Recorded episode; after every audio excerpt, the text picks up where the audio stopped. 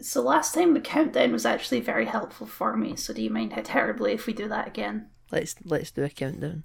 10, 9, 8, 7, 6, 5, Five, 4, four, 3, three, 2, 1. one. It's, that's really distracting. That in That's- my end, that sounds perfect. That's great. That That's good because that means that on for the listener, dear listeners, it will sound perfect as well. We should let them hear our countdown one day. Imagine if a podcast did that, just played the countdown at the start of every episode. This is it. This is the episode for it, Kyle. so we have we have lots of, of, of nerd news to discuss, but Yeah. I want to I want to open with the most controversial thing. I don't know if you've heard, it's the biggest controversy since Cyberpunk 2077, Nathan. Right. Okay. I'm on board, Kyle. I'm on. I'm on this bus. What What are you going to tell me?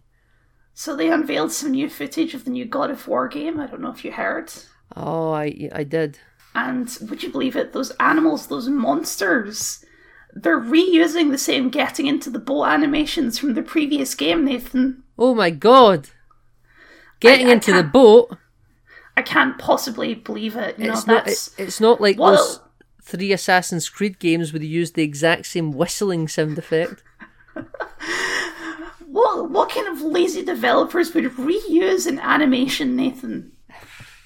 None worth their salt, Kyle. None worth their salt. I, I- in case you can't tell, listeners, we're being deeply sarcastic. Is this the game where they made Thor fat? Yes.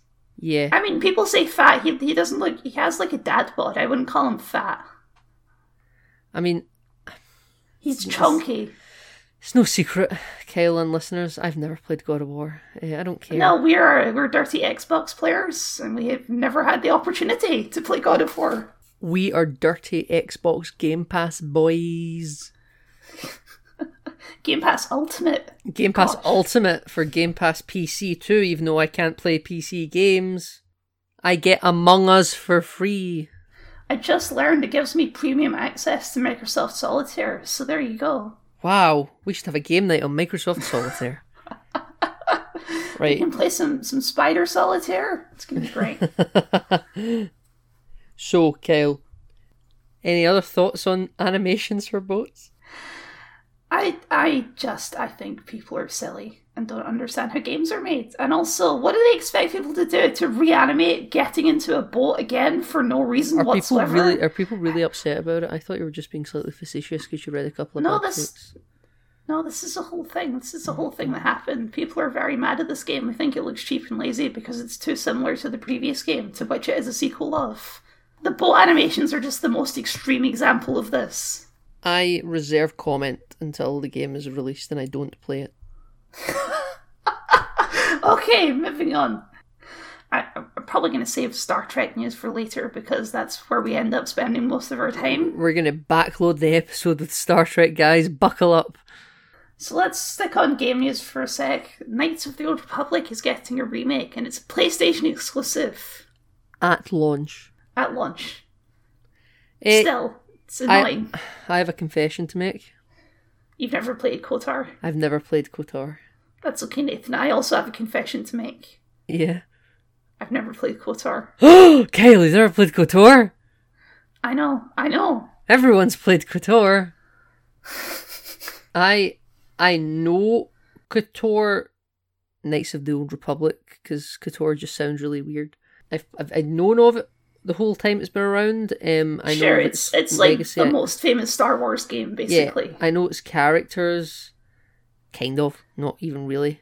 I, I know Revan because Revan kind of has that Thrawn fandom where everyone keeps talking about how great Revan is. Yeah, yeah, uh huh. You know what? I mean, when it's on Xbox, I'll probably play it. It's a Star Wars game. I will not have a link to the original game where people bitch and whine because they changed the lightsaber animation. it's fine, I guess. The animation looked cool. It's not gameplay representative, it's just an announcement little clip that they showed. I mean, personally, I'm hoping that remake means they're completely revamping the gameplay because when you go back and play old RPGs from that era, oh boy, they're not fun. They're so floaty. So floaty, the combat is kind of it's Hack and like slash. early World of World of Warcraft combat. Yeah. It's not fun. No. Like I, I- I don't want this to be a Halo anniversary situation where they just put a new skin on it. I want I want a whole Put- remake. Just, just, just put in the combat system from Fallen Order. Bada bing. God. That that's good good gameplay, but it takes it takes a while to master. That's true.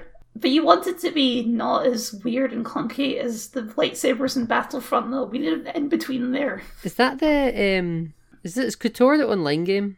No, I think if there is uh, an online one set in the same era, but Knights of the Old Republic is an RPG. Right, okay. I thought like that it had its single player campaign, think, but then it I had a big an MMO element. that's just called the Old Republic. maybe? Ah, that's see, that's where I that's okay. That's where my confusion stems from because they had really good cinematics back in the day that uh, everyone would watch as like an Old Republic fifteen minute movie. That was really yes. cool. No, Knights of the Old Republic was an RPG, and then the Old Republic is an is an MMO. I think. Are are you definitely going to play Kotor? I think so. It's a very famous game, especially when it comes to like RPG design. It's one that people talk about a lot. Although I think the second one is more interesting in that regard for like RPG stuff, but they're not remaking the second one, so at least I don't think so. What I find very interesting is is this going to be like the first new piece of Star Wars media outside Star Wars Visions that isn't canon? That's what I was thinking too, like, because they did make Revan canon again. There's like a statue of him in Rise of Skywalker, I think. Yeah, and apparently all the Sith Trooper legions in the visual dictionary are named after famous Sith lords of old. Um, Yeah, so it could be that- that they're gonna as part of this remake they are maybe recanonizing some of the old republic stuff i wouldn't shock me I just assumed this was going to be a one for one remake in terms of its story beats, but maybe they're just going to make a new canon version of the Old Republic. Same characters, but slightly different events, maybe. I, I mean they don't even need to make different events right because in current canon we know nothing about the old republic so they can just do whatever Yeah, I don't know what they've covered in the books about the Old Republic. the the books are currently doing high republic High Republic, is, yeah. Which is not as far back as old republic right The High Republic, I think, is older than the Old Republic. no because high republic has yoda in it Fair. Yeah. right Isn't the end of the High Republic the prequels? i think so God. I- Like, this is the problem with when they introduced this High Republic thing, right? They never referenced it in anything outside of the books. no And 78% of Star Wars fans, even diehards, don't read the books. no They haven't been referenced in The Mandalorian. Wait, maybe they were referenced in The Mandalorian? I don't think so. i don't think so They've never been referenced in any TV show or movie, and that's where most people, myself included, will get my information from. So I'm not really sure how the High Republic fits into anything. I know Yoda's in it. I know there's a bunch of books there. There's some Padawans. Everyone's wearing gold. It's very fancy. That's Yeah. that's my impression of what I've seen from the High Republic book Yeah, covers. it's is very, everyone's just very dressed sand, in gold. white golden sand. Yeah, it's very like 70s sci-fi. So, do you want to talk about any of the other game trailers? Uh, I was gonna just keep on Star Wars actually because we got a trailer for Star Wars Visions. We did get a trailer for Star Wars Visions. I, I just mentioned it and I forgot all about it. Yeah, uh, I- pe- people are really I- excited about this one. I love the idea. I think it's a very clever, very interesting idea. I'm super curious to see how it goes. I don't know how it's going to go down. Halo thing, as in, Legends like, done it first. Well, Halo Legends wasn't an anthology. I- Was Yep. it? I don't know. yeah. I know nothing about it. I have the DV- all- I have the DVD of Halo Anthology, uh, Halo Anthology, Halo Legends. It's the exact same concept as this. Every episode is made by a different anime studio, and they're just their own little tales about the UNSC Covenant War, or earlier than that, or after that. It's actually quite good. I enjoy it. I did not. I did not know that. Yeah, it's it's quite good. I, I haven't watched it in many years, but I've and I'm not even a big anime person, but I actually quite enjoy Halo Legends. Halo Legends is very good. Whatever you thought of Halo Visions, Kyle, that you were excited for, go watch Halo Legends. Check it out. Halo Visions. Halo Visions. You're just stepping over all your words today. yeah, yeah. Not gonna correct it. Not even gonna correct it. the thing with it is Star Wars it does have a lot of uh shall we say Eastern uh what's the word I'm looking for? Influences. Influences. It has a lot of of Eastern influences, like old samurai films and stuff like that. Well, Star So Wars is famously just a hodgepodge of shit George Lucas liked growing up. Yes, one of which was samurai films. Yeah. Which they also lean into a lot with The Mandalorian, like the episode with the Ahsoka where he goes to this, Yep. where it's basically an old old- samurai film. Flash Gordon type serials with the opening credits and stuff. Um, Yes. you know, it was. And obviously, Western movies themselves are inspired by samurai movies that were about 20 years earlier. Yes, that's true. Everything is built on the shoulders of giants, as they say. Attack on Titan. But I think this is going to be interesting because some of the animation is very like serious looking, Yeah. and some of it is extremely silly looking. Like there's one about a pop star robot, I think. I haven't I don't I haven't read into the context of any of these episodes except what I've seen in the trailers. I've never dug into to see well, what's that episode supposed to be about. Uh, and it's like an episode where the person's got like a weird like a weird lightsaber that has lots and lots of different blades on it. Yes. Remember remember the episode of Star Trek Voyager where they Probably. go to like a space station and Captain Janeway keeps giving all these gifts from people? I don't remember this. It was a show I thought you were going to talk about the space station where they go in on the ship and it's like a free ship repair station, but it's actually a big monster. Isn't that an episode of Star Trek Enterprise? That might be an episode of Star Trek Enterprise. There is an episode of Star Trek Enterprise. Well, no, so they're on this um, shore levy space station. It's very friendly, and everyone from Voyager is like to go into the space station, and everyone from the space station is like to come into Voyager.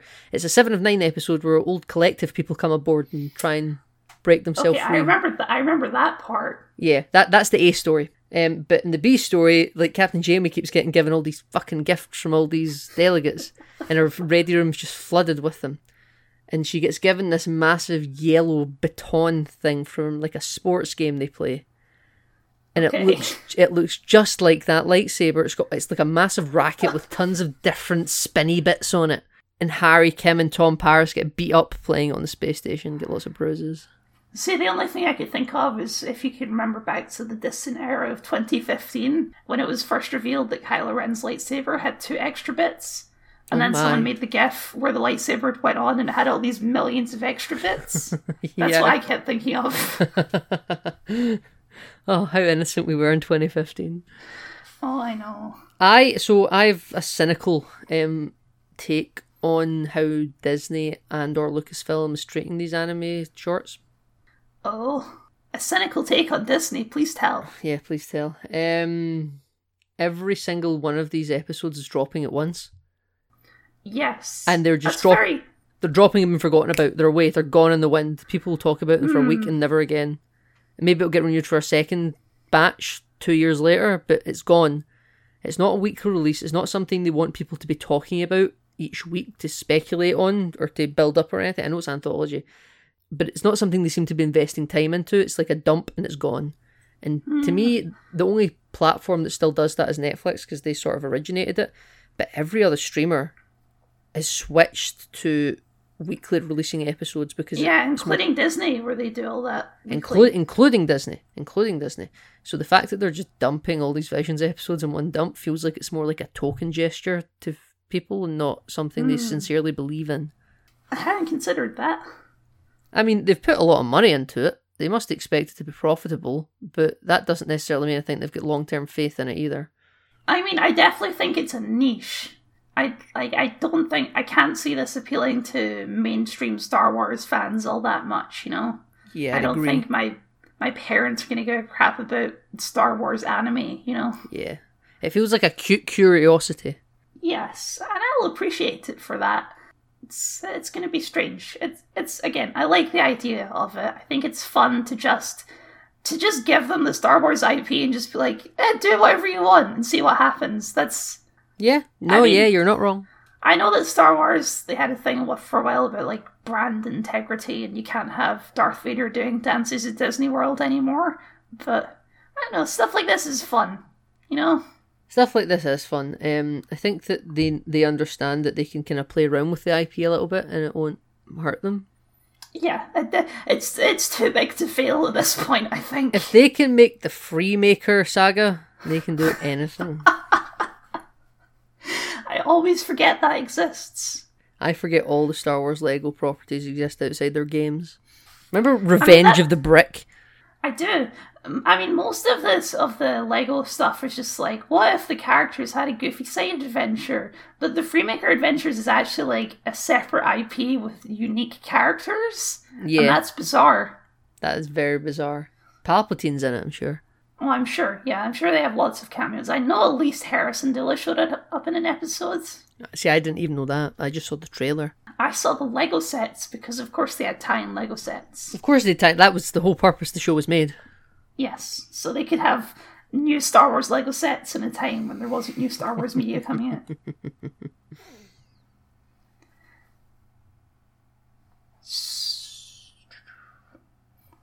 See that right there?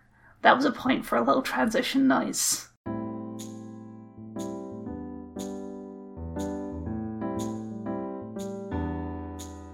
Spider Man 2 on PlayStation 5. So many good games for PlayStation that we can't play, Nathan. Wolverine for PlayStation 5. So many good games on PlayStation that we can't play, Nathan. but you know what we do have? We do have Peppa Pig. Peppa Pig. you know what? I, I I've got a, quite a few friends who play PlayStation, uh, and they'll be like, "Oh man, I bet you're regretting having an Xbox." And we've spoken about the business diversion moves that Sony and Microsoft are making when it comes to their consoles. I always have to explain that people talking about things in the realm of pure exclusivity are really they're thinking with a business head from six years ago. like it, it really doesn't matter anymore. Now, for us as gamers, it can be quite frustrating to see these cool IPs come out that are exclusive, especially Spider Man. But that's not even getting it that's nothing Xbox can actually do anything about. Sony own the character to the film rights as well. Yeah. Like that's that's the Spider Man thing. I can just write off in my head is there are mechanisms at play that go much further beyond an Xbox or a PlayStation. That means that's an exclusive. You know, and it does come to things like you know, Kotor coming out first there, or Wolver- that new Wolverine game.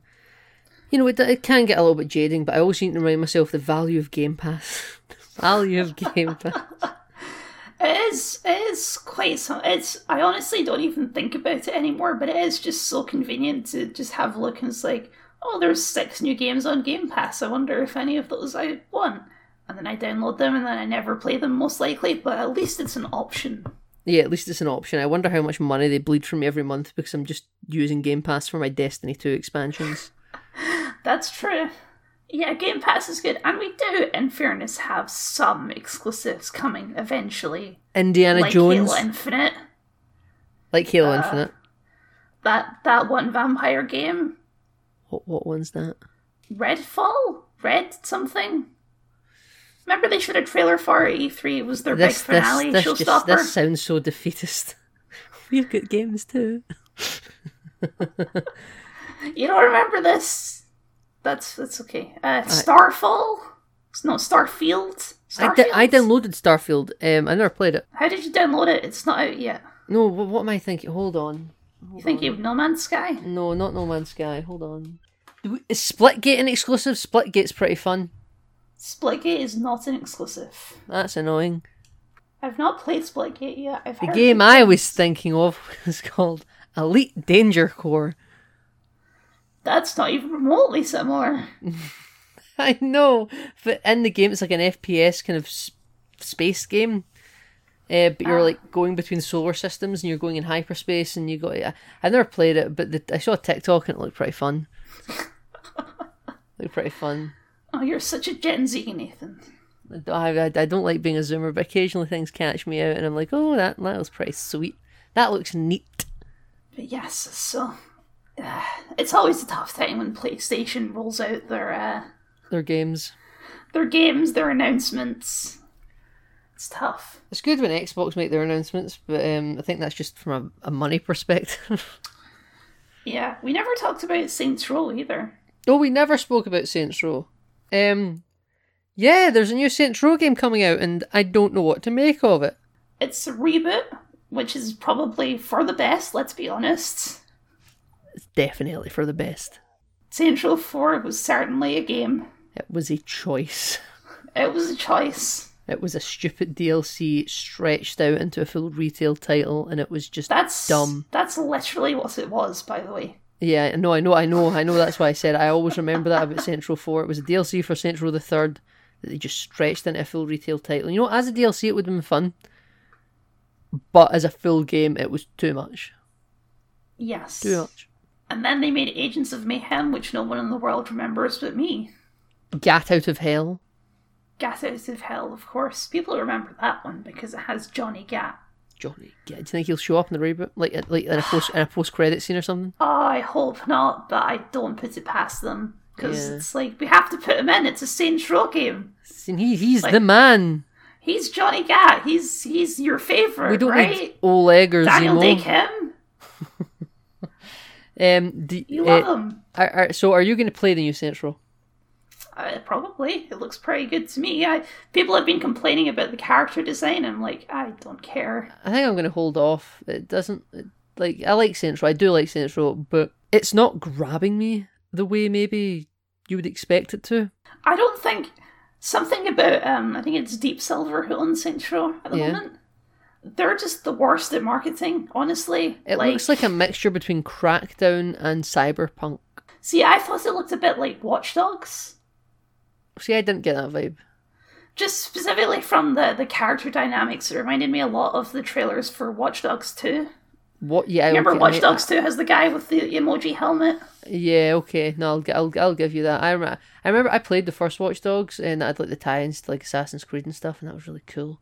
And then, but it, I didn't really enjoy the game, so I stopped playing it. And then I never played Watch Dogs 2, but I thought the trailers looked quite cool. Yeah, Watch Dogs is one of those franchises that's on my backlog. It's like if if they release them all on sale, I'll probably buy them and play through them. But Watch Dogs was on, then, Watch eh, Dogs was a Games for Gold game like three years ago. That's the only reason I've got it. I must have forgotten to pick it up then. It Actually, no, I think I do have it. there you go. There's a know. game. Well, I tell you a game we've both been playing, Kyle. Oh, Hades. Hades! It came out at Xbox finally. It's real good. It's fun. It's fun. I like Hades. It's it's not the kind of game that I normally like, but I have been enjoying it quite a lot. Same. Normally, that dungeon crawler type game just doesn't appeal. But I think the way that the the dying and respawning is incorporated into the story, it continuity really interesting continues. to me. Yeah. Yeah. I think the way that everything's fully voice acted as well is really good. I also I just I love the character design. I think it's all really nice looking, and it's a really interesting take on the Greek gods, and like just Yeah. visually in terms of character, they kind of work the same as they always do, but they're just uh they're a lot more. I I think don't know the word I'm looking for is. fleshed out. Just their designs are a lot more interesting than just normally like they're wearing white robes. Wow, so exciting. I think the last dungeon crawler I played was probably that Tomb Raider one that me and you played years ago. Uh, Lara Croft and the Temple of Osiris, or whatever it's called. I'm gonna find. I'm I'm gonna find it, Kyle. I'm gonna find it. No, I think Temple of Osiris was the sequel that we never played. It was Lara Croft and the something. You're trying to tell me, Kyle, that we didn't finish a franchise? I am trying to tell you that we should get back. We should do a let's play of Lara Croft in the mirror on this on this YouTube channel. I found it. Let's I found do it. it. What's it called? Lara Croft. Lara Croft and the Guardian of Light. There we go. Because one of you plays as Lara Croft and one of you plays as an ancient Aztec mummy guy. Yeah, I'll give you the description. Experience the first ever co op action adventure game featuring Lara Croft. Team up with a friend or go it alone as you traverse and solve deadly traps, fight hordes of undead armies, and collect over 60 artifacts and relics. Lara Croft and the Guardian of Light offers fast paced action, breathtaking visuals shown through an isomeric view. Isometric. Isometric, yes, I missed out the T. I don't think that counts as a dungeon crawl. Dungeon crawlers is specifically the the type of game that Hades is, where you do runs basically, and you die at the end, and you and all your progress resets. That's what defines a dungeon crawler. Does it? Yes, I feel like that game was pretty, uh, you know, beaten. I can't. I honestly, Nathan, I can't remember. I, I- I've I've fun memories of me and you play that playing it. I remember playing it with you. I just don't remember what we were doing at the time when we were playing it.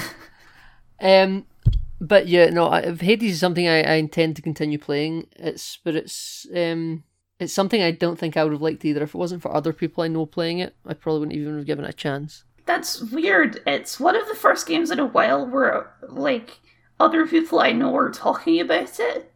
Because I play so many games and none of my friends give a crap. No It's it's strange to be playing a game that's like in the conversation that isn't Halo. that isn't Halo. I mean, I we haven't had the excuse to talk about a Halo game in like what five years. Yeah, I mean, I've been I've played I participated in the Insider program for Halo Infinite. Yes, and how is it? It's it's it's a good time, man. It feel it does it does feel like classic Halo, and I, I never thought I would know what classic Halo was. I, I've played obviously I've played old Halo, but you know whenever you hear people say those weird things about "Oh, this feels like the way Halo was always meant to be and all that, and then you're like, what the hell are you on about? This th- this does feel like an older Halo game, but also a new Halo game because it's added stuff that has been in previous Halo games. But something about the gameplay just feels a bit more. It's not the pro MLG shooter that is Halo 5. If you want to play the pro MLG shooter that is Halo 5, play Splitgate. Splitgate's fun, by the way, but the second Halo Infinite comes out, Splitgate's going to die a death. um, because all Splitgate is is Halo uh, with portals. The guns are oh, it's, it's it's shameless. I'm surprised they haven't been sued. I have been told that it's it, that it's pretty shameless. It's made by pre former Halo devs, I think, right? I know nothing about its development cycle. I think it I think it might be a team of former Halo devs. I I only know this because my brother's been playing a lot of it as well. Well, Splitgate's quite fun. Me, and- me and friend of the show Ryan, we've been playing some of it. It's a good time. I would, I would, I would happily jump on and play some more of it with people. But it, when Halo Infinite comes out, it's going to be forgotten about. Um, but this is, you know, public service announcement for everyone listening to this. If you haven't participated in the flights for Halo Infinite and you're still interested, you can sign up now because they're gearing up for their second flight. That is if Kyle manages to edit the episode in time for that announcement to be relevant. Well, I think the second flight doesn't go live for another four weeks, so something's going to happen to you if you haven't done it in a month. Fair enough. That's fair. So PSA, sign up. Speaking of games we've been playing, because we each have branching conversations here, Nathan. Do we? About- Do we? Oh my. Speaking of, I was going to say speaking of branches, but that would fair that I know how 12 minutes works and I don't. Can you explain Aha. 12 minutes to me, Nathan? I'll explain 12 minutes to you and to our vast audience. So, 12 minutes is a it's a game that they announced about 50 E3s ago. We were still babies when they announced this game. But from the moment I saw the first trailer, it stuck out to me, and I was like, "That looks like a neat premise." And it, it was like, and I like those small stories. Like I like Firewatch. I've spoken about Firewatch before. It's like just little intimate stories. I really like those small scale stories. And this is good. And it had three three main characters, and they were voiced by James McAvoy, nice Scottish kid, Daisy Ridley, and William Dafoe. Right? Like that's mm-hmm. great. And Isn't so it Willem Dafoe? Wil- William, Wil- Willem, Willem, Willem. Sorry, Yeah, Willem. I'm sorry. William Dafoe. William. Is Willem? No, please, William Dafoe is my father. I, I apologize, listeners. Willem Dafoe, and so ah, it's great. The premise, and it's like twelve minutes. So the game starts off with you kind of not really any context. You're you're in like the hallway outside your apartment. So you're like in the building, and there's three, you know, and you're kind of it's just kind of familiarizing you with the controls, and you're just getting out of an elevator, and it's top down. Entire view of the game is top down, and it's kind of like a point and click to walk somewhere. The contr- uh, I'll talk about the controls later, but that's not important right now. And you know, you go into the house, and you've got your wife. I think it's I think it's implied that she's your wife anyway. And you know, you're So sitting. are, you- are you playing as Willem Dafoe, James McAvoy? You're playing James McAvoy. You're playing as James Okay. McAvoy, and you know you're in from work, and you know it's you get to explore your apartment a little bit. And she's saying she made dessert, and you can sit and have conversations with her. You can kind of explore the room and pick stuff up and put stuff in your pockets like an inventory system. And then at one point, the door goes, and it's Willem Dafoe. It's the Green Goblin. And he's a police officer, and he's like, "Open the door. I'm Willem Dafoe." And Oh, you mean like when he shows up in Spider Man 2 as, as a ghost? yes. Uh, and he's like, I'm Willem Dafoe, open the door. And the wife opens the door, or you can open the door. Like, it's one of those things where you can, like, beat her to the door and you can open it yourself. But the first thing he does mm-hmm. is, like, arrests you. And, like, you can try and cut your way out of the. Because, because even though he's a police officer, again, I haven't finished the game. I only have, like, an hour playtime in this game, an hour and a half playtime. But when you. If you try and leave the apartment when he's like, arresting your wife or something, it resets the entire room. You cannot leave the, the, the apartment. You can go into other rooms in the apartment, you can't actually leave the apartment. Or if you pull a knife on Willem Dafoe and he like punches out your hand and knocks you out, it resets the room.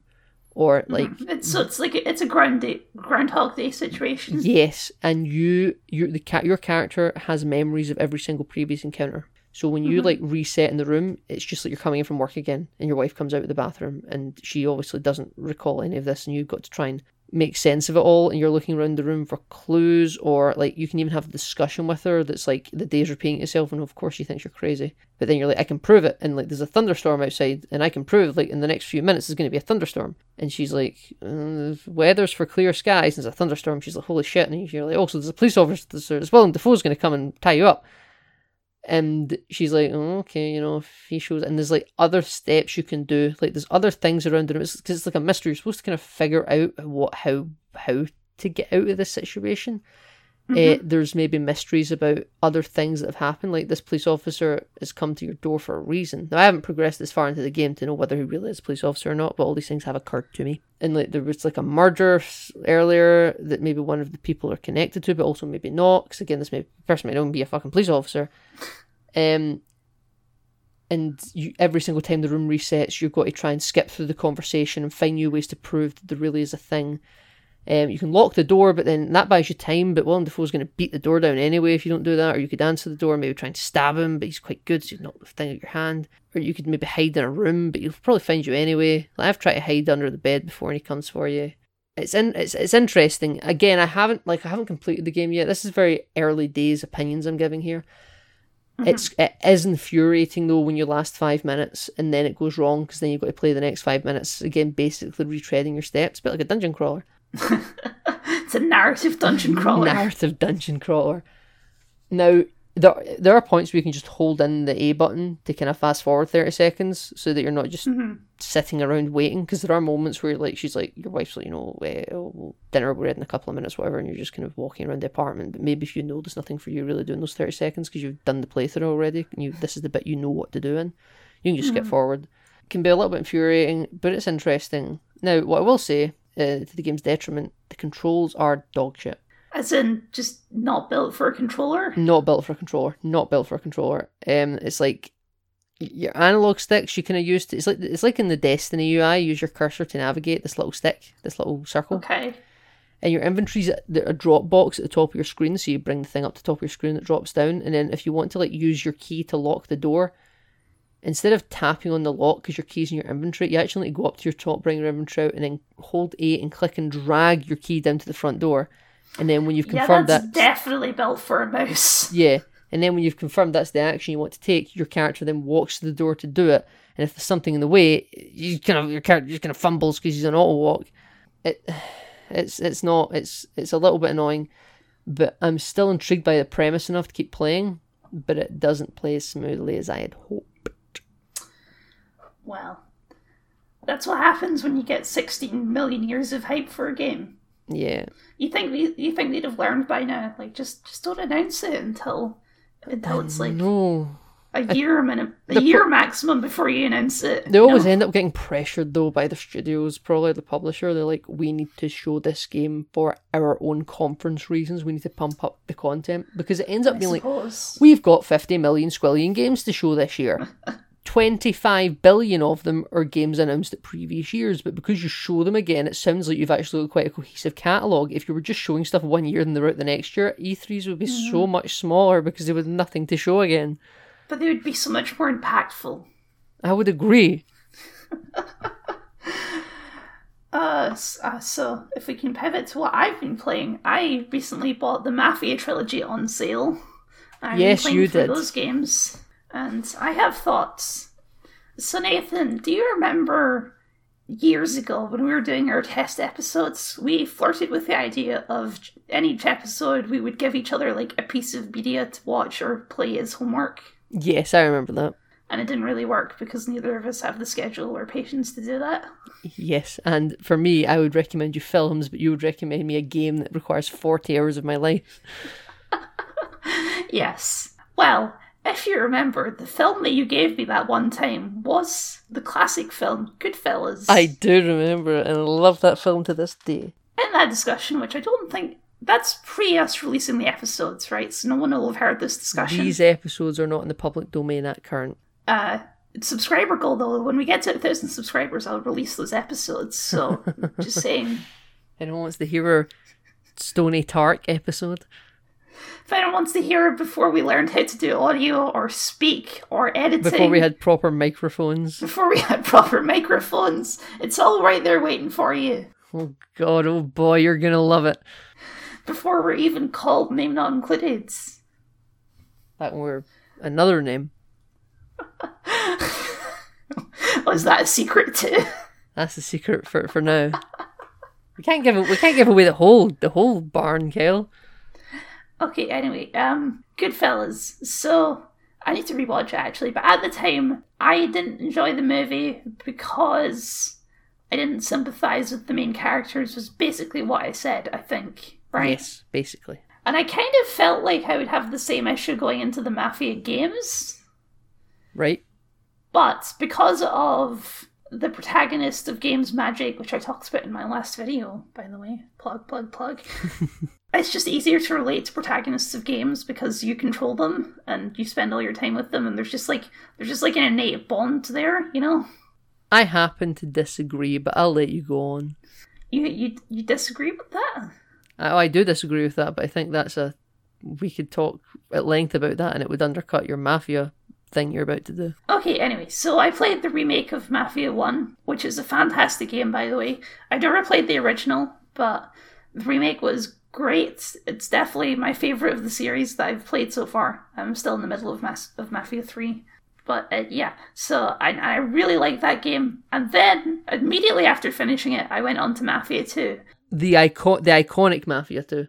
Yes, the legendary, famous, one of the best games ever written, Mafia 2. Yes. I, sh- I should know, audience. I've never played a mafia game. I thought you'd played Mafia 2. I don't No. know why I thought that. I just thought you had. I I, I love the hit Rockstar game, L.A. Noire. I, I do recommend you play the Mafia. I think you would really like the Mafia remake. but so that's besides the point. So Mafia 2 didn't get a re- for one thing, it didn't get a remake. It got a, a remaster, quote unquote. It's the upscaled, the resolution, and It's a Mass Effect Legendary rate. Edition. no, more like uh more like the Ezio collection. Right, right, right, right, right. Like it's not really they didn't redo any of the textures. They just upped the frame rate and resolution. Right, so the game runs smoother, but it still can look a bit like ass. I assume so. I've never played the original, so Right. but yeah, it still looks like ass. So that's one thing. But generally, that doesn't bother me in games when games look old because I know games look old. Like I just get used to it after a bit. Yep. But I have to say, legendary best game ever written, Mafia Two. It's a bit of a disappointment, Nathan. It's What it's okay. is? Did it not meet expectations, or was it actually bad? I don't think it's bad. I don't think it's like amazing though. It's it's it's fairly average. Serviceable. It's it's serviceable. It's like I'm gonna get so much shit for saying this, but it's about on par with a GTA game in terms of story. you want me to send Secret Service to your house for the next month? it's fine. Nobody listens to our podcast yet. Yet. When they get back to this episode, then I'll get lynched and my my critiquer my YouTube critiquer license will be stripped away from me. the 14th of September 2021, 15 years ago, you said Mafia 2 wasn't great. Care to respond to these comments? You said it was on par with a GTA game? but, uh, okay, okay, so. The if, if people some people don't know the premise of Mafia is you play as a young up and coming mafia man named Vito Scaletta on his rise to power through the the Empire Bay Mafia, which is basically New York City. It's a fictional New York City, and it's set during the 1940s and 50s. Okay. Is this for is this for for the trilogy? Or no, Ma- uh, Mafia Three is completely disconnected from the first two, isn't it? Um, they're all they're all loosely tied, kind of like GTA games, where they're all set in the same universe, but you play as different characters across different time periods. Oh right, okay. I, I for some reason I thought the first two games were like Halos, were the direct continuation with the same characters. No, so in the first game you play as Tommy Angelo, and it's set during the 1930s in a different city. Right. And then the second game is set during the 1940s and 50s, and then the third game is set during the 1960s. Right. Okay. So, what weren't you impressed about with this? I just expected more. At the end of the day, it felt to me like a fairly a very standard video game. Like it, it fell into most of the tropes of game stories, which given the reputation it had, I thought it'd be more than that. It's just it's it's a whole bunch of missions where you go to a place, shoot some guys, steal some cars. It's it's exactly what you expect from this kind of game. The story of GTA Five was quite good. So if you're saying it's like that, then it's not the worst game. No, that's why I, I didn't I don't dislike it. It's just it's it's hardly the best game ever. And there is there's some things which they're trying which I think don't work to the game's advantage in the story. At the end of the day, it's a game about being used, like that the story is about being used by people. Right. Like you think you're getting somewhere in the mafia, but there's always a bigger fish. There's always someone above that person who's telling you what to do. You're never going to be the Don. yes, like okay, that works for the story, but in terms of the character of Vito, You just feel like you're going through endless waves of bosses. You're just going through endless hoops, and he doesn't really have much of a drive outside of that. It's his his whole deal is just like I'm going to be the big mafia man. Yeah, especially coming from the first game where Tommy has a lot more motivation like that. Like it's set over the course of uh, ten years, and over the course of all the missions, he kind of becomes jaded about the mafia. And he's thinking about leaving, and he has a family. And there's more to his character than just I'm going to be the biggest, toughest mafia man. Right. So do you maybe think people liked Mafia 2 better historically because they liked the f- prospect of being the Don of the Mafia? Well, no, because you don't get to become the Don of the Mafia at the end because Spoilers. it's spoilers for this ten-year-old game, twelve-year-old. I don't know how old it uh, is. If It's you're old- if you're old, if though. you're say, if you're saying that you think I'd quite like it, like within reason, I think I'll give it a shot. I think you'd look quite like the first game. All right, okay. so you're saying don't buy the trilogy. I think the second one is probably too old for you at this point Why would the first one be better? because it's a remake. Did they touch up the controls? I thought they just Ezio collectioned it. No, the Ezio Collection, the second one, they remade the first one. Oh, they oh, they done like a full brand spanking nice game. Yes, All right, okay. I, I I did not know. Huh. It's it's very misleading because they're both named. So they're named Mafia Definitive Edition, and then you get Mafia Two Definitive Edition. Mafia Definitive Edition is a full remake of the 2002 game with, with new graphics, new gameplay, new open world, new everything. And Mafia 2 Definitive, Definitive Edition is just a touch up. It's real sneaky. See, so what what have they changed for the original Mafia game then? Um, like is is it the same map and the same story, and they've just remade it, or have they actually changed things? Honest answer, I don't know because I never played the original. The original came out like around the same time as Halo 1. So, God, that's old. yeah, and if you look at the pictures, everyone's face is just kind of like a blob of pixels. It's like GoldenEye. yeah. So, I don't know, but I assume that they touched up a lot. Like, I'm sure they. It's definitely all new, like, acting. Like, they've actually mocapped the faces and stuff, you can tell. Is it new voice So- actors? Like new cast? I don't know, probably. That's interesting. Okay. I mean, some of the faces look completely different from the original ones because I hmm. assume they're modeled after real people. I'll give it a look. N- you've actually piqued my interest more than other people have been able to historically. Sorry if those people happen to listen to this. okay, I mean, Mafia 1, the story is basically Goodfellas. That's why I brought it up. Yeah. It's, it's basically a game retelling of Goodfellas. I was I was getting Goodfellas vibes. I just didn't want to say it. But she already brought up. I was like, I can hear Rags to Riches playing right now. But Mafia 2, it just it doesn't have a good hook to me. It just it didn't have the same hook as the first game. It's just it's just guy going through crime, which brings me up brings me on to the third one, which I started playing, and that third one is a weird game so far. Everyone, everyone that I've heard of speak about the third one seems to think is the worst. Okay, let me lay my case, right? So, I'm not that far into Mafia 3, I'll confess. I've just basically hit the open world, which, by the way, a weird thing about the Mafia games, the first two anyway, they're open world games, but they don't have, like, traditional open world content. There's nothing to do. Yeah, they're linear stories set in an open world, basically. That sounds like L.A. Noire. Yeah, I think LA Noire is similar. Like there isn't like side missions and side quests and stuff. It's all just focused on the main plot. Yeah, like you can drive around the open world, but there's no point. Basically, yeah. Yeah. But the third game is a proper open world game in like a Ubisoft vein where there's like stuff to do, basically. GTA. Uh, I'd say no, more like a like an Assassin's Creed game where there's actually like Side missions and stuff and collectibles. side missions and collectibles and like uh, there's crime rackets that you can destroy and stuff. Because Right. okay, the premise of, of Mafia Three is a bit different from the other two because you play as the black guy in the 1960s. Yeah, I, I knew that. Uh huh. which I actually think is a super interesting setup for a game, especially an open world game. And the first couple of missions are actually fantastic, and they were my favorite setup. And then the pacing of the of the game just hits a brick wall when you get into the open world stuff, and you spend hours and hours just doing like menial No, go doing- to a place and kill some people You're doing missions. keep busy stuff. yeah, you're doing busy work, which I'm fine with because I don't value my time and I collect achievements, as you know. which I'm working on a video about right now, by the way, so look forward to that. But Great.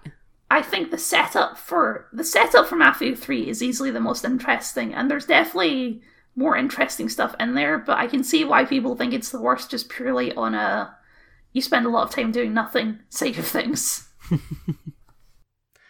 How um, what what do you think the story so far, Mass in Mass Effect and Mafia Three? Like I say, I thought it was great right up until it hit a brick wall of pacing. No, she's all right. Okay, right. Okay. Uh, like it, it sets up what you're doing very well. Basically, the setup is this is early in the game, and it's basically the setup for the plot. So I think you can spoil it. Like you come home from Vietnam, you're like a I knew Vietnam was in there somewhere. yeah, you you're a Vietnam vet. You were like a special forces type guy. Your your guy is massive. He's like a, a walking tank, which I enjoy because it's very different from the previous two games. Yes. So you come home, you're kind of you're you're on the outskirts of the mafia. You're kind of you're friendly with the the head of the black mafia. But you're not in it. Uh, you're kind of in it. It's it's in that weird like grey area, you know. Yeah, yeah. It's yeah, like yeah, yeah. you'll do some crimes for them sometimes, but he's thinking about leaving, moving to California. But okay, so you do some jobs for them. They're in some trouble. You help them out, and then they get they all get murdered by the by the the actual mafia. That- That's not for Like the the big boss, basically yeah. for for money. And Lincoln Lincoln, who's your character, gets shot in the head, but he lives. And then he goes on a, a vendetta to take down the entire mafia, and that's the rest of the game is just methodically taking down the entire system, which is a good setup for a game. I think. I think it's got the most like obvious goal to it of any of the games of like revenge, baby, murder them all. We all like a good revenge story for the mafia. Yes, and you know you don't exactly feel bad about murdering them because they're the mafia, right? So. There. But yeah, it's uh, the, the main issue with Mafia 3 isn't the setup because I know some people were mad that you didn't play as like an Italian in a suit and all this, and it's like I don't give a shit about that. but the main problem is just the game design of it. I find it interesting that the one that people think is the best one is the one you've had the least to say about. I I actually don't. I think Mafia 1 is also very high regarded. Actually, I know people like it more than they like two. I'm sorry, more than like three. Sorry. yeah. I mean, so far, I think one is my favorite of the three. One I genuinely enjoyed. So, Ah, you're making With- me want to play the mafia games. given given your love of Goodfellas and other mafia type movies, you probably would enjoy the games. Great, great. That's on my Christmas list then. But especially especially the first one. I love the first game, so there you go. Is it on sale currently? Do we know? It was on sale when I bought them. I don't know if it's on sale now. God. Okay, okay. I'll wait. I'll pay full price. Then it'll go on sale two weeks later. As is the way. But yeah, Mafia 2, overrated. Can't wait to share this episode with um, your biggest competitor on YouTube, Scottish Guy Stu. Biggest competitor. I think you'll find I'm crushing him. Thank you very much. You're dominating him in the statistical area.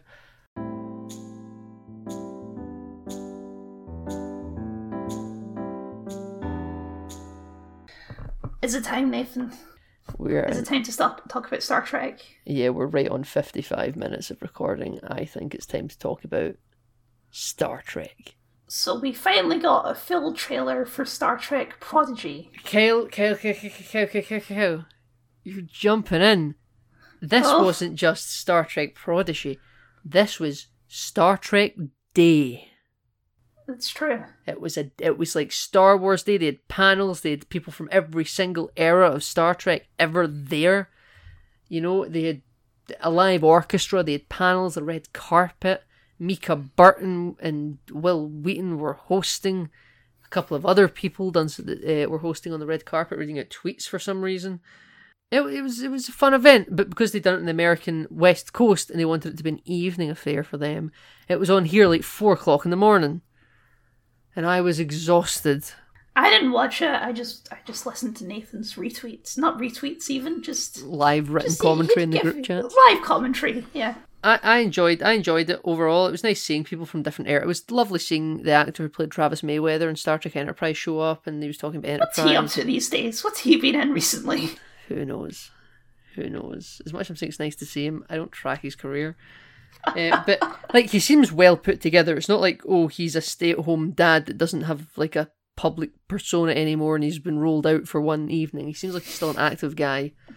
Um, and That's good. It was he was talking about Enterprise, and he was like, "It's better than people think it is, and people should watch it." And I think somebody made a Faith of the Heart joke.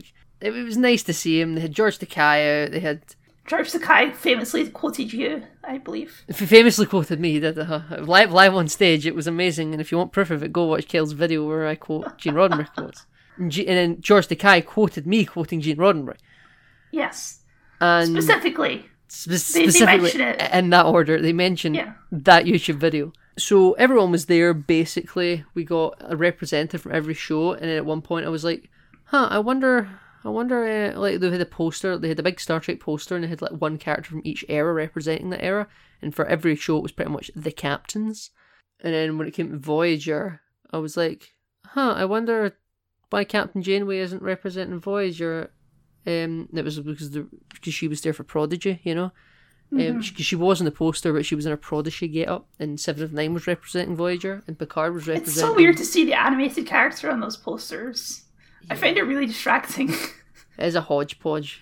well, it's those posters are weird because you can so clearly tell that they just took them from different propo- promotional material. I would much prefer if they just did like an actual piece of artwork, you know? It, w- it would be very nice. That's they do that for Star Wars. Remember before we ever got a Exactly. live action Ahsoka, we had a live action Ahsoka on the posters or live action artist one. You know, Yeah. stuff like that was really cool. But yeah, so we got a post, we got a trailer for Prodigy, a trailer for Star Trek Picard season two, a trailer for Lower Decks season two, or the mid-season trailer for season two. We got some teasers for Strange New Worlds. We got se- some serious Strange New Worlds. It, it was we got a little look at the new 4K remaster of Star Trek: The Motion Picture. Oh, I missed that one. Okay. Yeah, They're um, remastering the motion picture. That's great. That love that. love that. Best of the Star Trek films. Well, as as Red Letter Media has spoken about at length, it's it's quite an amazing film from a certain point of view, if not a commercial point of view. Or Um, an entertainment point of view. It's a bit boring. It's a bit boring. Uh, I have kind of come around to it with a weird fascination in the last couple of years. I think probably spurred on by that Red Letter Media video. It's made me appreciate it in a light I hadn't previously seen it in. But that doesn't mean, however, I'm not going to say it is a bit boring at parts. Yeah, so we got a first. We got our first proper extended look at um, Prodigy. It looks better than the initial promotional materials had led me to believe. When they first revealed that picture of all the characters with no context, I was very worried because, like I, I said this at the time, they looked like promotional material for Spore, Yeah, the old the old game Spore. still kind of do. They still kind of do, but the animation does look a lot better in motion. Yeah, it does. It does. They, they clearly put a lot of work into it. Uh, I should say, I don't know why there's a Captain Janeway hologram on this ship. I don't know why there's a ship there in the first place. It's like but- crashed and forgotten about. It's like the Franklin Star Trek Beyond, Kyle. Yeah, I guess there was a third ship that got sucked through the.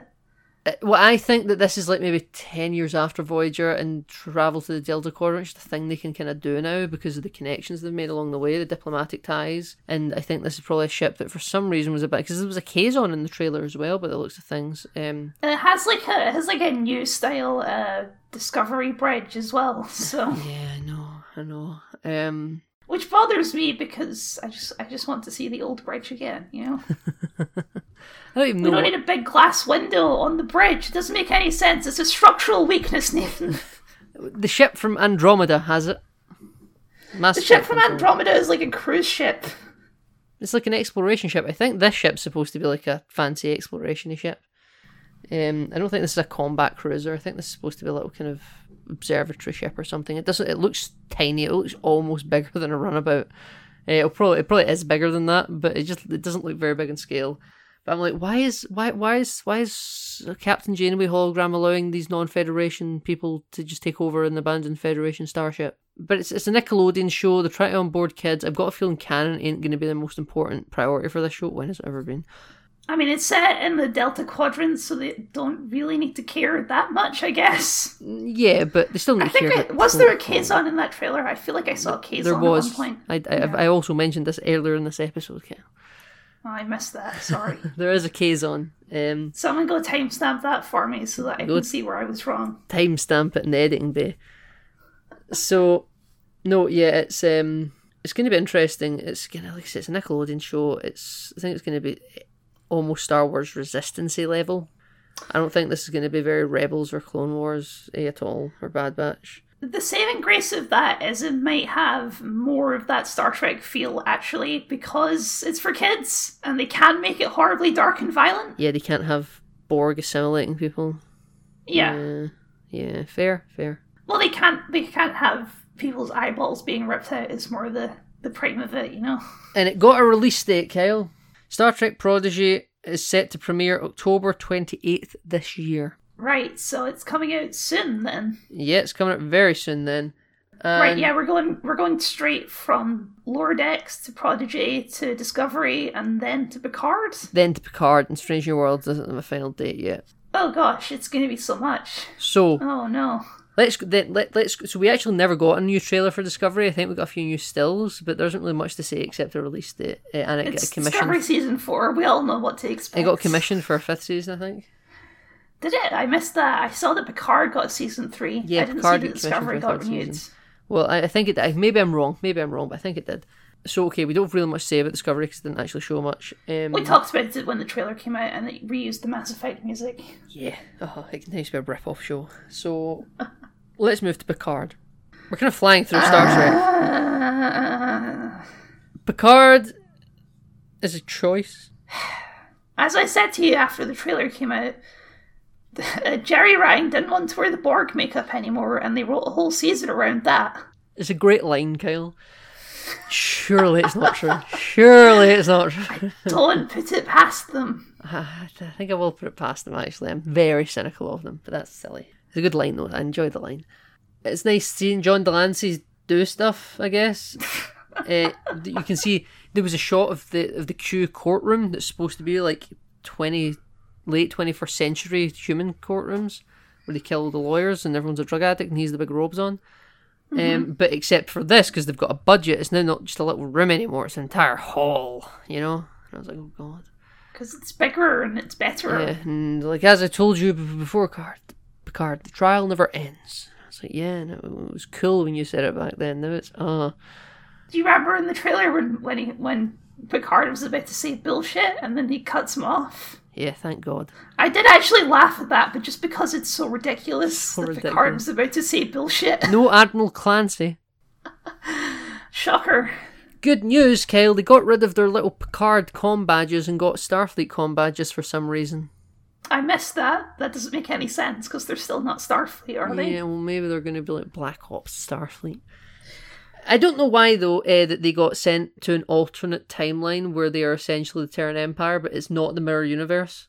Like that's No, just it's- purposely confusing your audience if they're not that up on Star Trek because like Especially since they've been so in on the Terran universe and Discovery. yeah, like like it or not, a lot of new folk have come into Star Trek from this rebrand that we've been through the last six years, Mm-hmm. and like you know, it's for better or worse. There's a lot of fans in here that haven't went back and watched old Trek yet, so they're intent. So they're going to see this as, oh my god, he, Q has taken the crew of Picard's ship to the Mirrorverse. It's like no, he's not. This is the this this, this is the universe, but he changed time, and now we've They gone changed back. time, so yeah, we have so they've they've gone to an alternate fascist universe, and so then they have to go back to the twenty first century to prevent something from to happening, which stop causes Donald that. Trump. That They have to go and kill Donald Trump.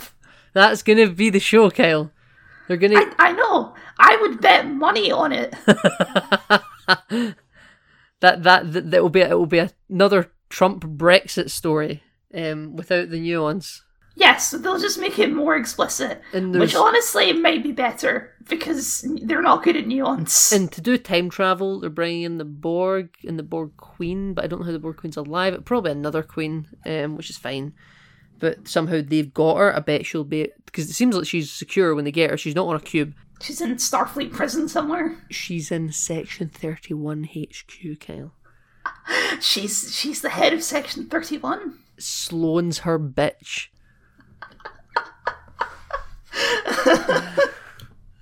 she nah, so like they've gone to see the Borg Queen. She's like, I will open a timeline for you, Picard. Don't know why.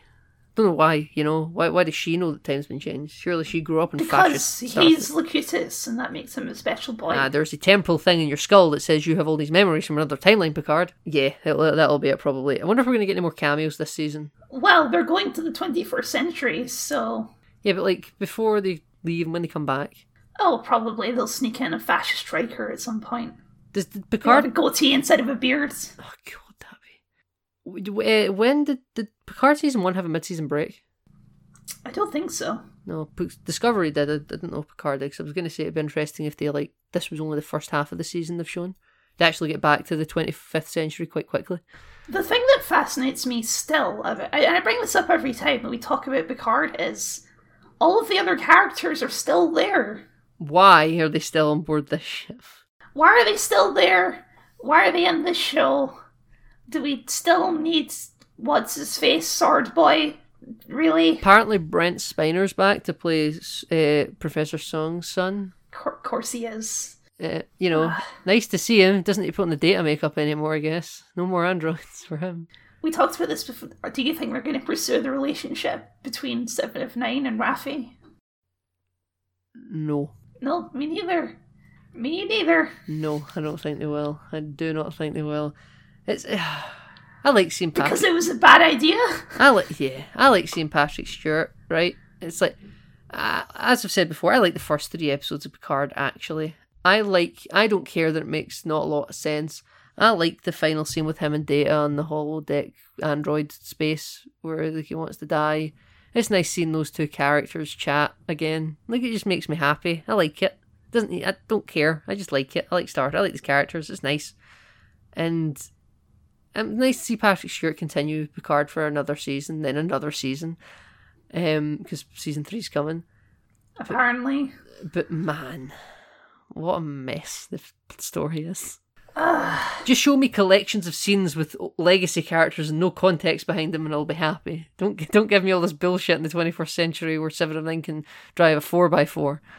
You know that scene in All Good Things where they're all just kind of sat around the table t- chatting?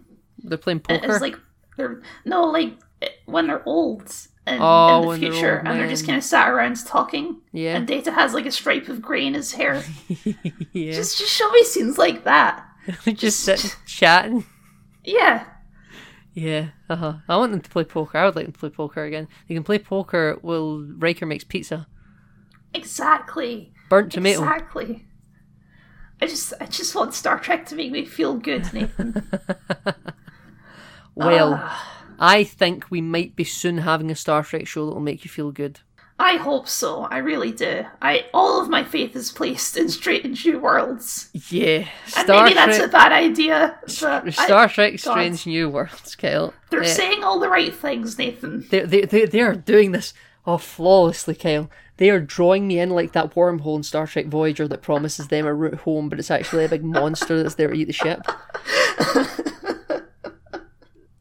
They are drawing me in with their tantalising promises of good old fashioned episode. And see at that Star Trek Day panel, they even spoke about what made them want to make the shift back to it.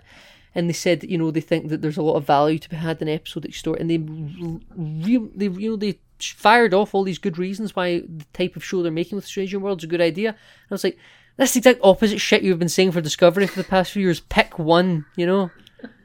Um, and I'm happy. That, I'm happy they've decided to make Strange New Worlds, and I hope so. I really hope it, it is what they've promised because it's what they've said the whole Anson time. Mount is, is a gem. He's a gem of a man.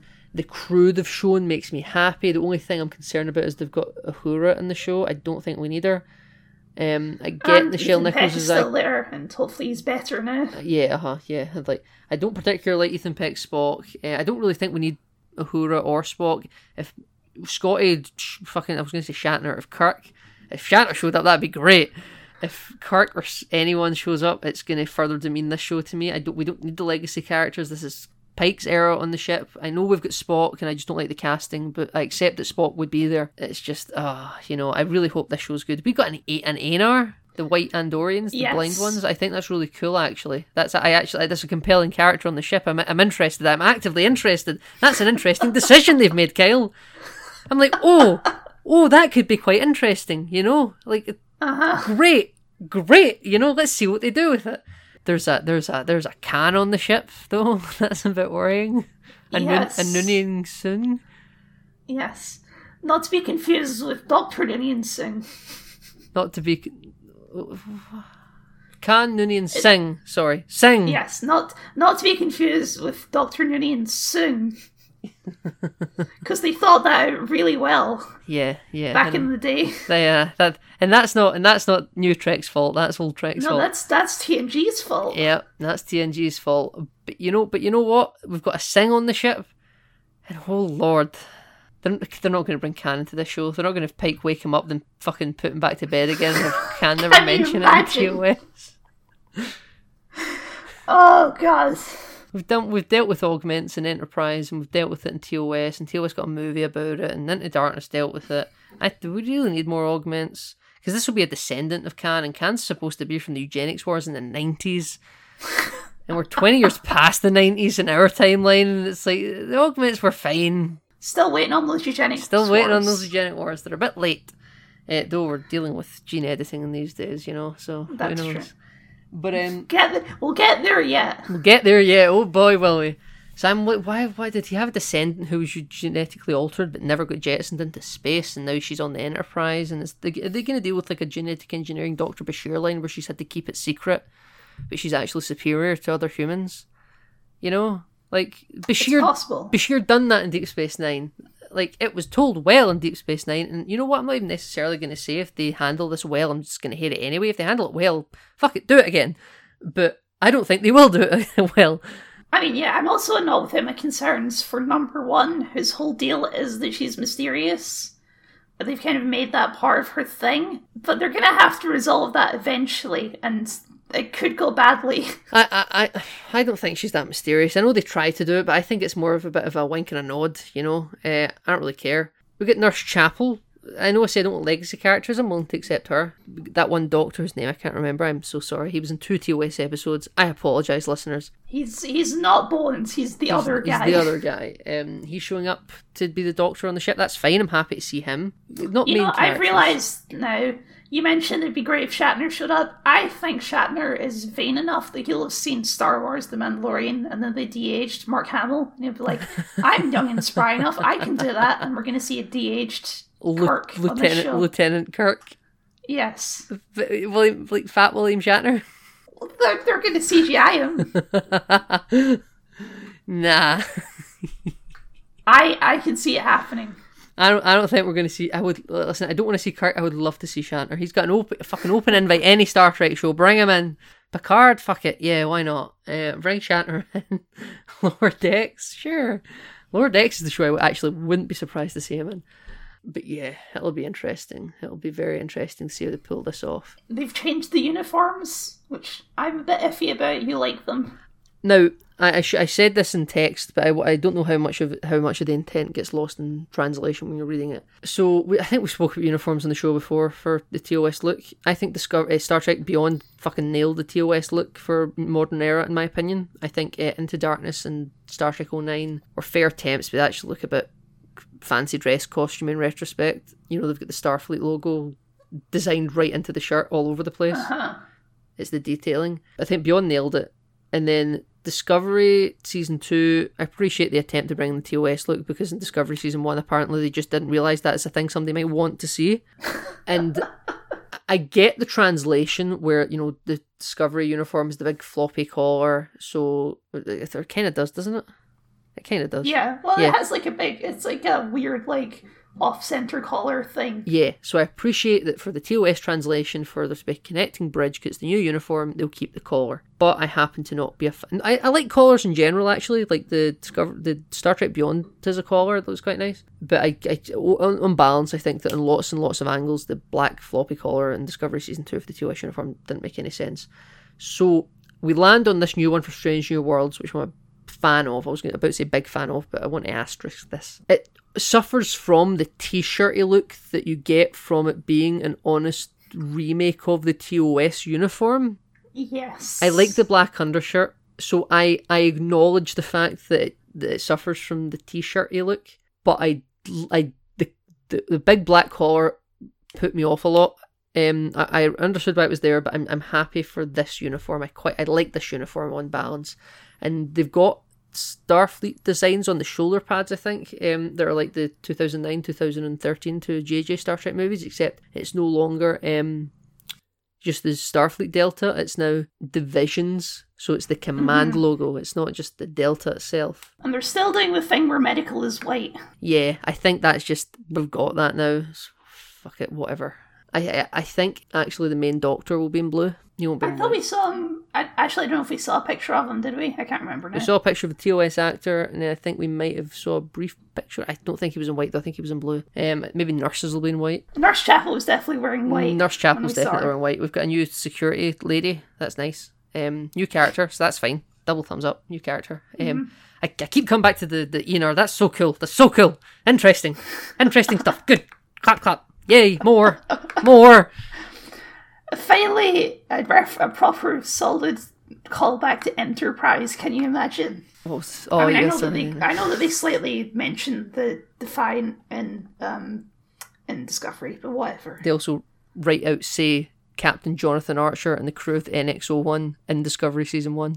Yeah, but whatever. This is a thing from Enterprise, okay? This is a This is thing an actual from- thing from Enterprise. More things gonna- from Enterprise. We're gonna see. We're gonna see Jeffrey Combs. He's gonna come back Oh as Shran. you know what? They actually played Jeffrey Combs quite a bit this year. People talked about him in Star Trek Day quite a lot, and I, I hope he's in talks. Like, not necessarily come back as Shran as like a hundred and fifty year old Andorian, but We don't know how long Andorians live. To be fair, we actually don't. Um, there'll be a book somewhere. Somebody will send me this fucking memory alpha. um, actually, they live seventy-five years and then they reproduce by laying eggs. yeah, out of out of their antenna. Um, yeah, like I, I would lo- I would love to see Jeffrey Combs back in Star Trek. Like it can be a new character. Fuck it. Like the only memorable, the only pr- ongoing characters he had was like Brunt, Shran, and Weyoun. He had other one-off bit pieces, but there were his If you primary. count ones. Weyoun as an ongoing character, because most times we well. saw Weyoun, it was a different Weyoun. Uh, well, well, well, indeed, indeed, indeed. We saw at least at least eight, at least four different Weyouns. I think when we met him, he was on Weyoun four. I think. I Um, think so. I can't remember. Yeah. So I remember when he died, they said this was eight, way eight, and it was the last one. I think we're on four. Um, but yeah, so I, I, I see if he came back as Shran. I think that would be amazing. But also, I, I kind of also don't want it because I think it will stretch believability a bit. But you know, who knows? Time travel. Um, but yeah, nah. I mean, it. another character that could definitely come back is uh, T'Pel. T'Pel, is that her name? T'Pol. To Paul. Yeah. Because Vulcans live for ages. Yeah, she, no, she could totally show up in this show. Uh, Jolene Blalock, though, I don't think has got any play in the Star Trek community at the minute. No one talks about her. Fair. I, I don't think she's someone people are eagerly awaiting to see again. Though if she if she showed up, everyone would cheer. Everyone would cheer more, you know. But no, nobody talks about her. No, she's not a character. People, it's like Chakotay, you know. Though didn't didn't didn't uh, Robert Beltran say that he was coming back for Prodigy or something? I think he did. Just casually mentioned Just it. casually mentioned. Casually mentioned. like, oh yeah, I'm doing that same thing, but uh, that Kate's doing, yeah. the uh-huh. kid's doing. You're like, right, okay, okay, okay, Chakotay. We'll see more of you, I guess. Tom Paris was in Discovery, uh, sorry, Lower Decks. I saw he's on a plate. He's, he's no, he shows up as well. Uh, the character, he? Okay. yeah, Robert Duncan McNeil voices him. He sounds nothing like Tom Paris anymore. No, he's he's he's got like an old voice now. Yeah, it's, it's like when they got Freddie Prinze Jr. to be a kid Kanan. Because he showed up looking like he did in Voyager, because it's a cartoon, yeah, obviously. it's, it's only set like a few years afterwards. Yeah, except he's wearing a first contact uniform. And yeah, no, he just sounds absolutely nothing like. But I mean, it was ni- but it was nice to see him. It was nice to see him, you know. And I, I kind of hope we'll get maybe more of that going forward in Star Trek. Now I hope Star Trek will become less less ashamed of its past because I think Star Trek has been cripplingly ashamed of its past. But it's For suffered- some reason, Yeah. it's weird. well, I mean, that kind of that arguable that trend started with Enterprise. Like the first two seasons of Enterprise isn't called Star Trek Enterprise; it's just called Enterprise. That's true. And then and then for season four, they they realized, oh wait, people like Star Trek. I think for season three they added it back in, but yeah, uh, they spent too long being a bit ashamed of it. I wouldn't say season three they added it back in. Season three is the 9-11 season. That is, but I, still feel like they added the name Star Trek back onto it. I, th- I think it was like half the show didn't have it, half the show did. But definitely it was there for season four. But I, th- I could swear season three had it. Doesn't Season matter. four is when the Star Trek vibe came back to it. you're true. You're, you're Season right. four is when they did the the, the, the two parters set Yeah, in the, the- mirror universe. the big the big long story arcs. Yeah, See, ah, the season Yeah. four was quite good. But yeah, so you know Gosh, what? I would love a, re- a, a return of Enterprise. Can you imagine? Get the old cast back? to bring season five, and it's just it's the lost years between uh, Terra Nova and these. Well, they could set it after the time skip because Why Trip's dead? we can bring him back. Who cares? Set it Trip's in death was stupid. set it in the lost years, Kyle. There's, there's, there's five years to play with in there, where there was the Romulan War, which was covered in the amazing game Star Trek Legacy. Like, there's stuff to play with in there I would love to see. Apparently, the NX-01 got fitted with a secondary hull, like a big bottom Uh-huh. bottom bit with a big deflector dish and stuff. I I would I would love to see a continuation of Enterprise. It's never happening. Never, no, way, No, no of how course happening. not. But But I would love it. if they just announced in one of these Star Trek days, yeah, we're doing Enterprise season five. Here's Jonathan Archer to tell you about it. Holy shit. Holy shit. That, that would be so cool. You know, Admiral Archer could show up in Strange New Worlds. He'd be old, but he could do it. Yeah, He he would be like a hundred and something years old. He'd be no more older than Picard is. he'd be like Bones at the start of. uh Yeah, oh, Of, he was uh, 100, TNG. 137 years old, sir, according to Starfleet records. What's so bad about not having that? exactly, exactly, Kyle. And, you know, um, they mention Admiral Archer's prized beagle in Star Trek 2009. They do So, like, Archer is a because person. in that timeline, it's still canon It's still canon. technically. Admiral Archer showing up as a person who's alive around at the time of TOS is a thing, and apparently he went on to become Federation president. So, Yes, eh, like, that's cool. Like, I want to see Ar- Archer could totally show up, it would be fun. Giving orders to Captain Pike. they can give him the exact same makeup they used on um, De- DeForest Kelley when he showed up for TNG. Oh, I think we'd CGI it nowadays. No, no, no, no, no, no, no. They used the exact same makeup. They give him the same uniform. Because in canon, the what he's wearing in the episode counts as like an informal admiral's uniform. His little, his, his little cardigan. Uh-huh. Apparently that counts. They, they give it to Archer. Archer. uh, The the show ends with Archer giving it to a young McCoy. it's nice having nice things to say about Star Trek. I just hope it's good. I really do. Just Got anything else you want to wind off about before we finish? Whoa! Oh, you have something for me.